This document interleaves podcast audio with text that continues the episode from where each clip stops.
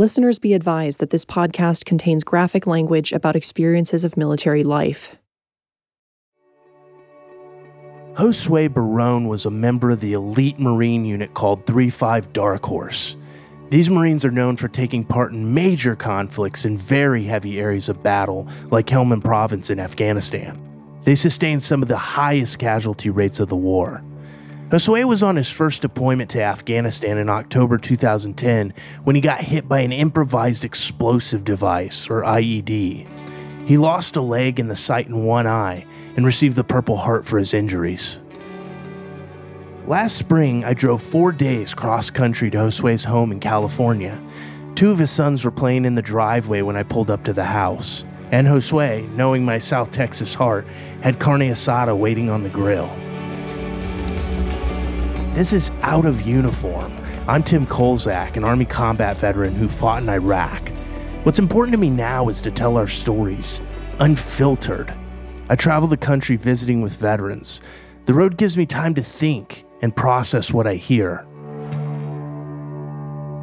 One of the first things Josue and I talked about was where he grew up, in Cudahy, California, with his mom and six brothers. It's a rough place, known for warring street gangs. And I think uh, not having a, a, male role model like my father in, in our lives, the streets quickly, you know, took me.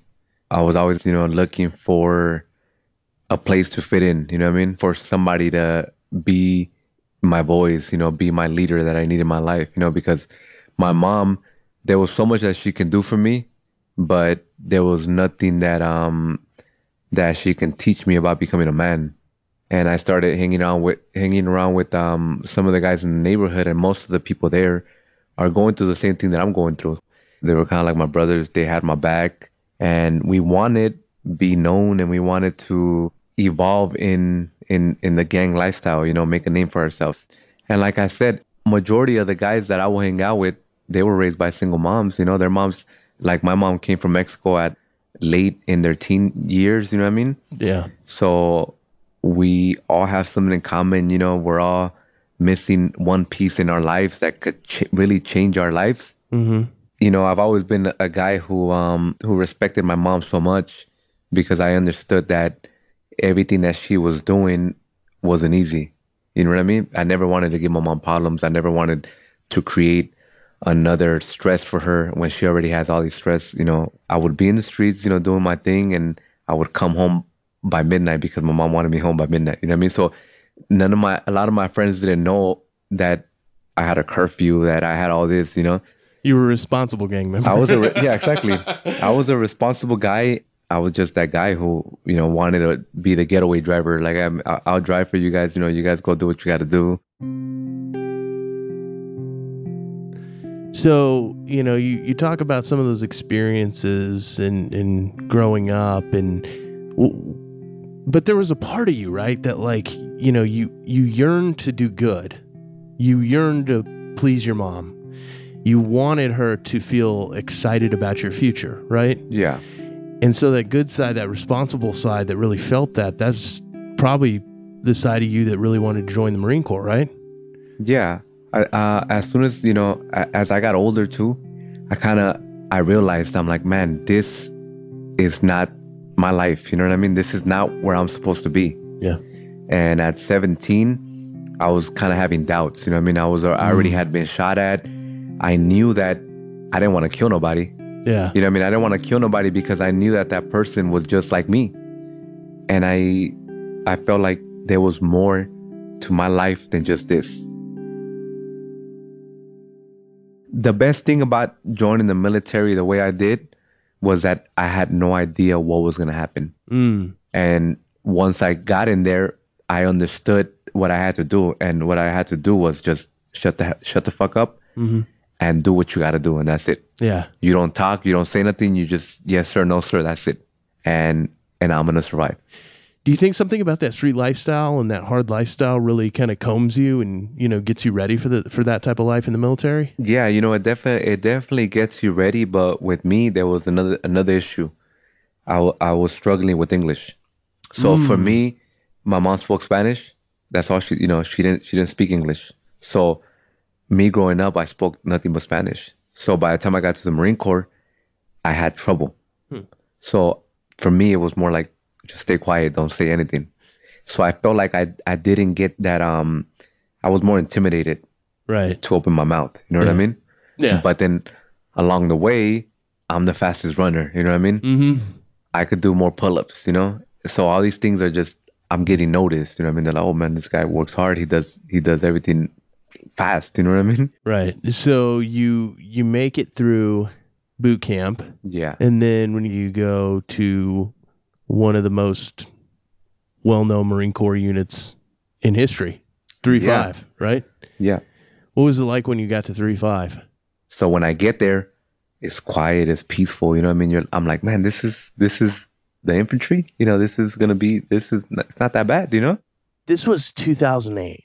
Josue was stationed at Camp Pendleton in Southern California, training with some members of his infantry unit. Many of the others were deployed to Iraq, where they experienced brutal battles in Ramadi and Fallujah.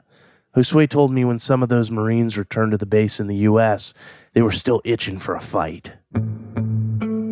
They were hungry. They looked at us like, you guys are our our little animals. You know, you guys are gonna do whatever we tell you to do. Yeah, yeah. I had a friend who um they didn't like him. He was from um he was from Nicaragua, and he his English was real broken. hmm And um one of the seniors uh kicked him in the stomach a couple times at night and hazed him.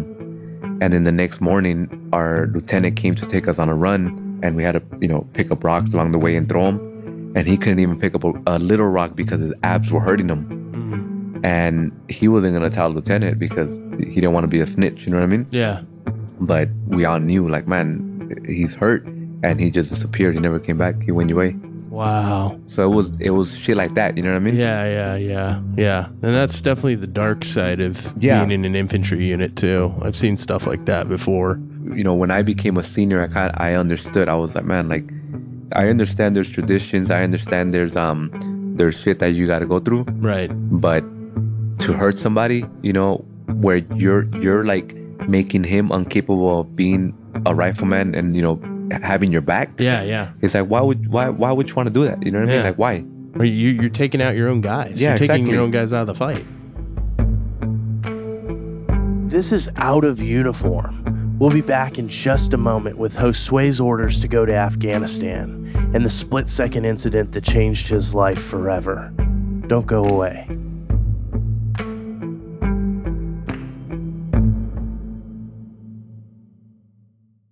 If you're enjoying the show, here's another podcast you'll like What the Health.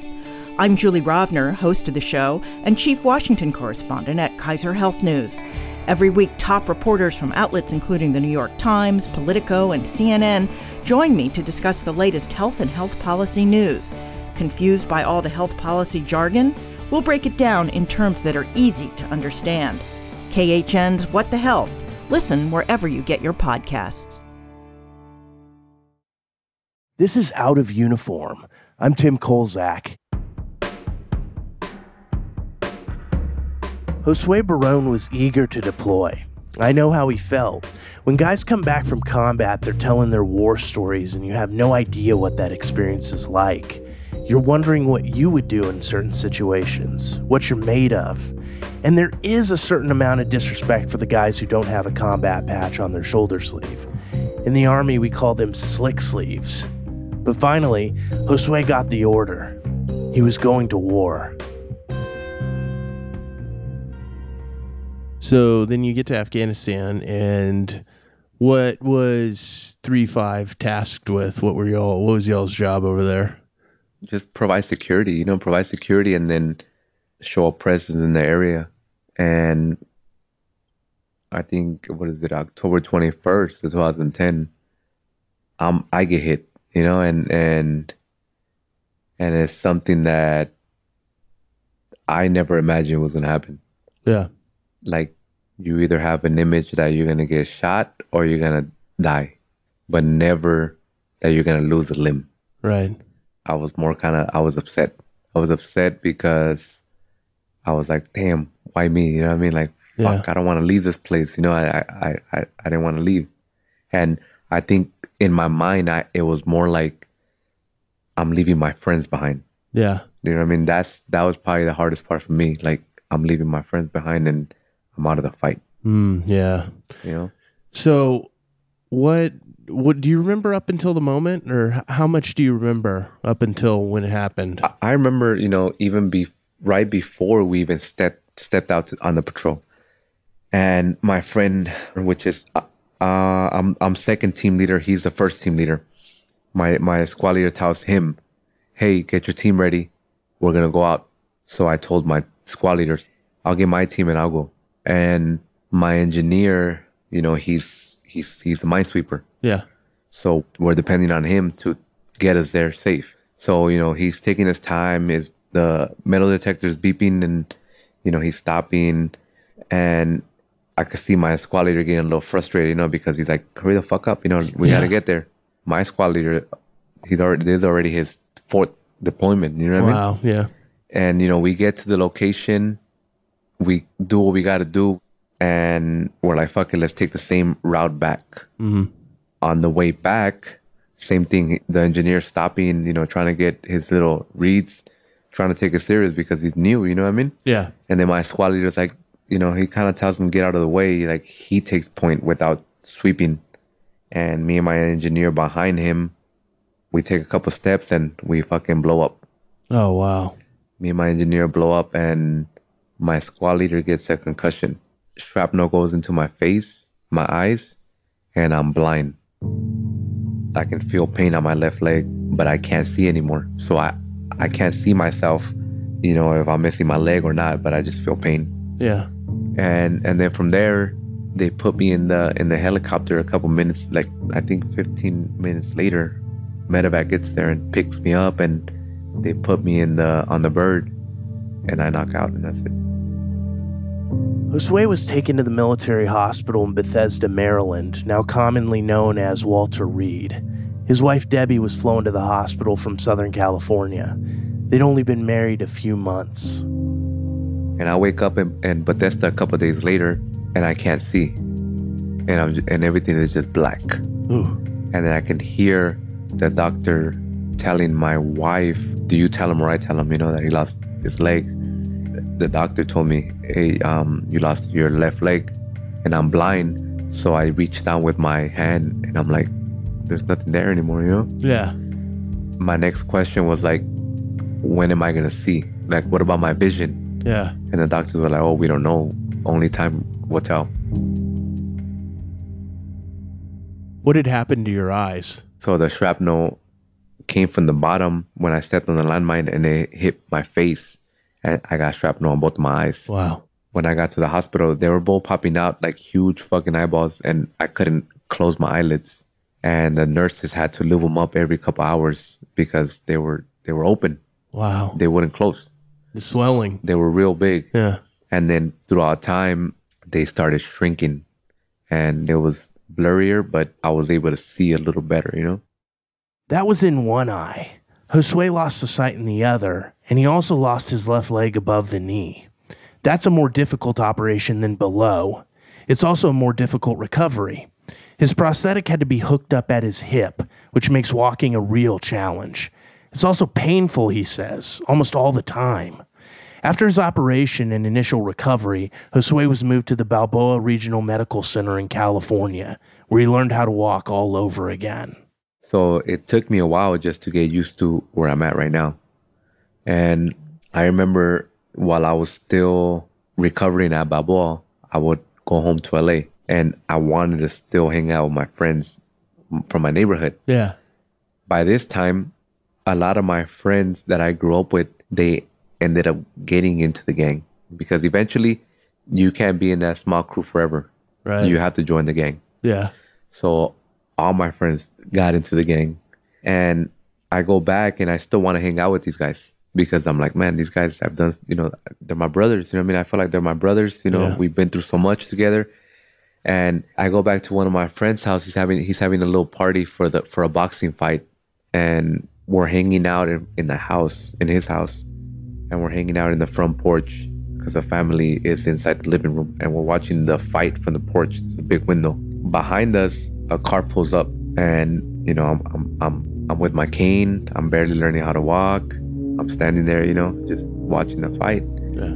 And this car pulls up behind us, and he just gets off. And it, and I remember the car. I knew who he was because he had gone to high school with us, Mm. but we didn't get along with him. Yeah. So he gets off and he he shoots at us, and everybody runs, and I can't run anymore. Wow. So I just dropped to the floor. And that was the turning point for me. That was kind of like the day that I was like, if I die right here and survive Afghanistan and people are calling me a hero, it, I'm going to be an embarrassment to my family. I'm going to, you know, be an embarrassment to everything that I'm starting to believe in in the military that I'm like, man, you know, I fought for my country, you know? And it took me a while to believe that too. It took me a while to get to that point where I was like, I'm proud of my service, you know, I'm proud of what I've done. And then for me to get killed in LA after I survived an IED, it clicked in my head and I was like, I can't do this no more. I can't hang out with my friends. And not because I don't like them, but it's just not my life anymore. You know what I mean? It's not, I have something else to look forward to. Yeah. Yeah. You were going down a different path. Yeah, I was going down a different path and I was becoming, I, I didn't want to see it like that, you know, an inspiration to people. You know what I mean? Yeah. like giving other amputees hope or giving people hope that is like man if somebody could go through some tough like that and, and keep pushing then i can motivate somebody along the way you know but if i if i stay here in la and i hang out with my friends and and i continue this lifestyle it's it's not gonna end well How did did did Debbie try to convince you a little bit out of that, you know, and and talk to you about that, or did she kind of just let you carve your own path mentally and figure all that out yourself? i mean i think she you know she kind of let me take my own path she was supporting me with whatever i had to do you know what i mean Yeah. but at the same time i didn't understand what she was going through too you know what i mean Yeah. because we had just met like a year like a year before i left to afghanistan so then i get injured you know what i mean so i've only known her for a year and i get injured Wow. so it's like you know she's only she probably just i think she had just turned 20 when i got injured and it's like man like she has an option too to run away you know what i mean Yeah. she has an option to be like, man, I just met this guy. Like, I gotta get the fuck out of here, you know? Like, I don't want to deal with, a with lot of women did. Yeah. yeah, you know what I mean? Yeah. So, I never understood, you know, how strong of a person she really was to kind of just deal with that and like be like, I'm gonna stick with this guy and help him out. Now I I I look back and I'm like, man, you know, you you see how strong that person next to you is. You know Yeah. what I mean? It's super rare. Very Yeah. rare. No, no, and, and I always knew it was genuine. You know what I mean? I, I always knew it was real because I had, I had no money. You know what I mean? I'm a I'm a lance corporal. I'm a young guy. I'm from Cudahy. Yeah. She she found the guy from Cudahy. You know what I mean? yeah. Which is like we're we're not doing well. You know what She I mean? didn't find some Bel Air dude. Yeah, Like- you know what I mean? yeah. And she was never used to a guy like me, like being in gangs or in crews. You know what I mean? Like she she never lived that lifestyle. Right. but there was something that she saw in me that she was like, man, she I don't think she saw me as no gangster or none of that shit. You know, she didn't see none of that in me. Yeah. She just saw, you know, that I was a, a nice guy.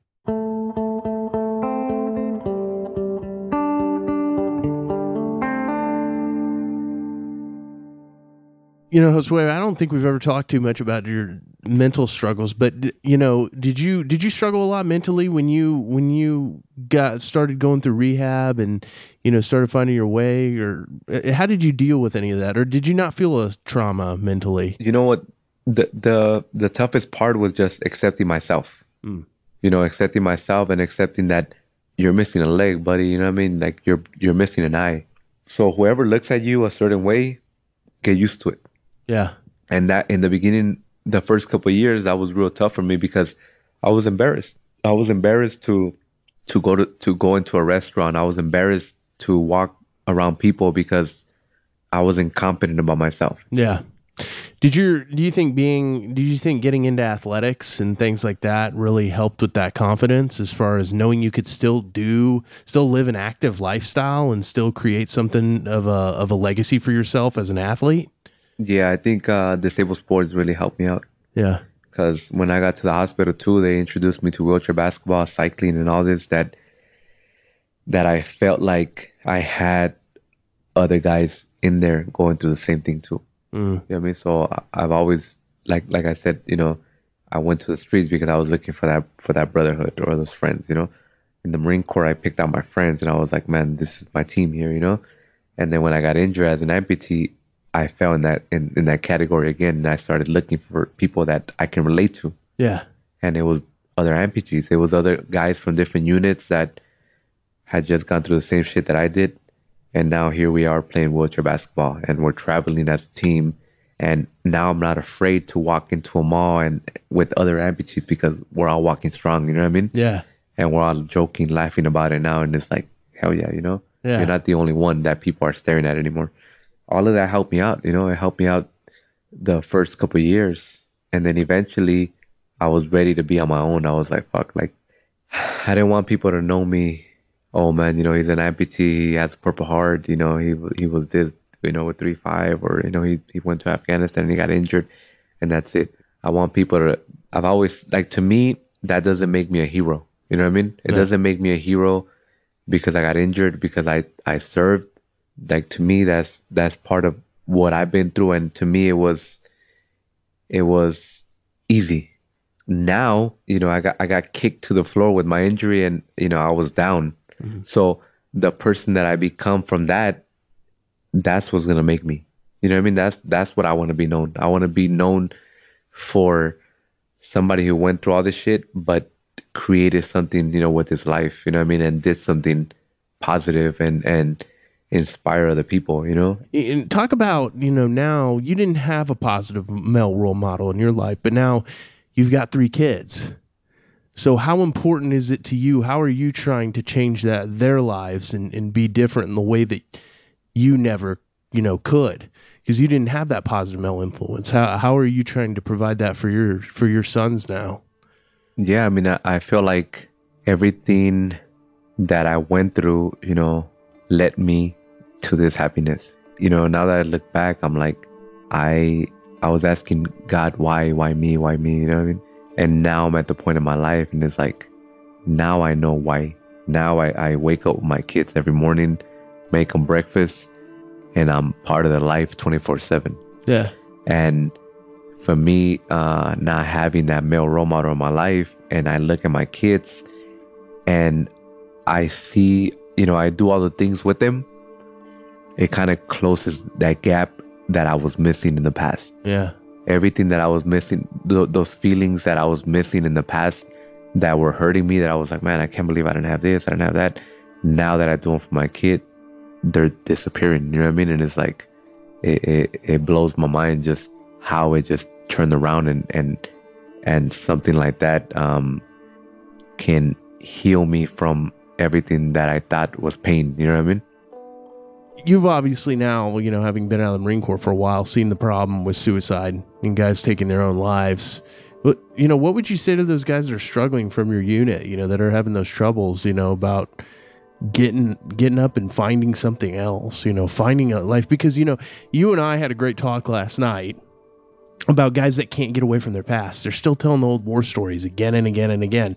It's okay. f- It's okay to tell those stories from time to time at like a reunion or you know like you know when you're amongst your buddies for like you know and, and you're drinking or whatever and having a good time but when it becomes like a repetitive thing where it's just like you're stuck in that same cycle in that loop it's like guys you, this doesn't have to be the best part of your life right Yeah, yeah. I mean, you know, I, I would tell these guys, you know, don't let that be your glory days. You know I mean? Look for something that's gonna make you talk about for the rest of your life. You know what I mean?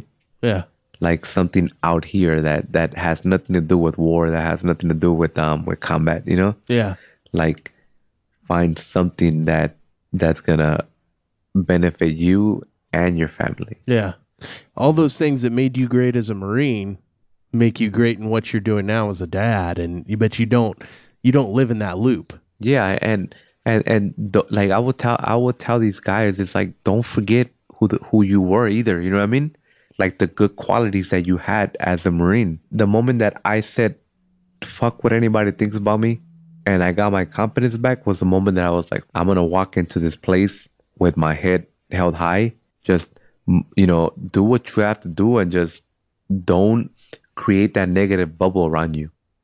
You know, because the more you believe in something, the more it becomes real. Josue Barron says he loves his role now as a stay at home dad for his three sons. He lives with his wife Debbie and children in Temecula, California, in a home provided by the Gary Sinise Foundation, which offers adaptable homes for the most severely wounded vets and first responders. Josue is also a Paralympic athlete who inspires others to walk strong and turn adversity into something positive. As my friend, he inspires me every single day. This is Out of Uniform, a podcast about the lives of veterans before, during, and after service. I'm the host, Tim Kolzak, an Army combat veteran. Out of Uniform's executive producer is Carson Frame, Texas Public Radio's military and veteran affairs reporter. The editor is Adam Kulikov with help from Cindy Carpian. The theme music was written by Jacob Rosati, who also sound designs the show.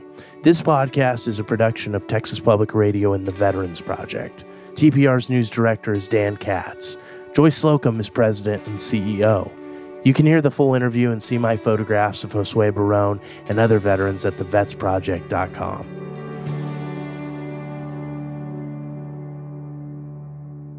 If you or someone you know may be considering suicide, contact the National Suicide Prevention Lifeline at 1 800 273 8255 or the crisis text line by texting HOME to 741 741.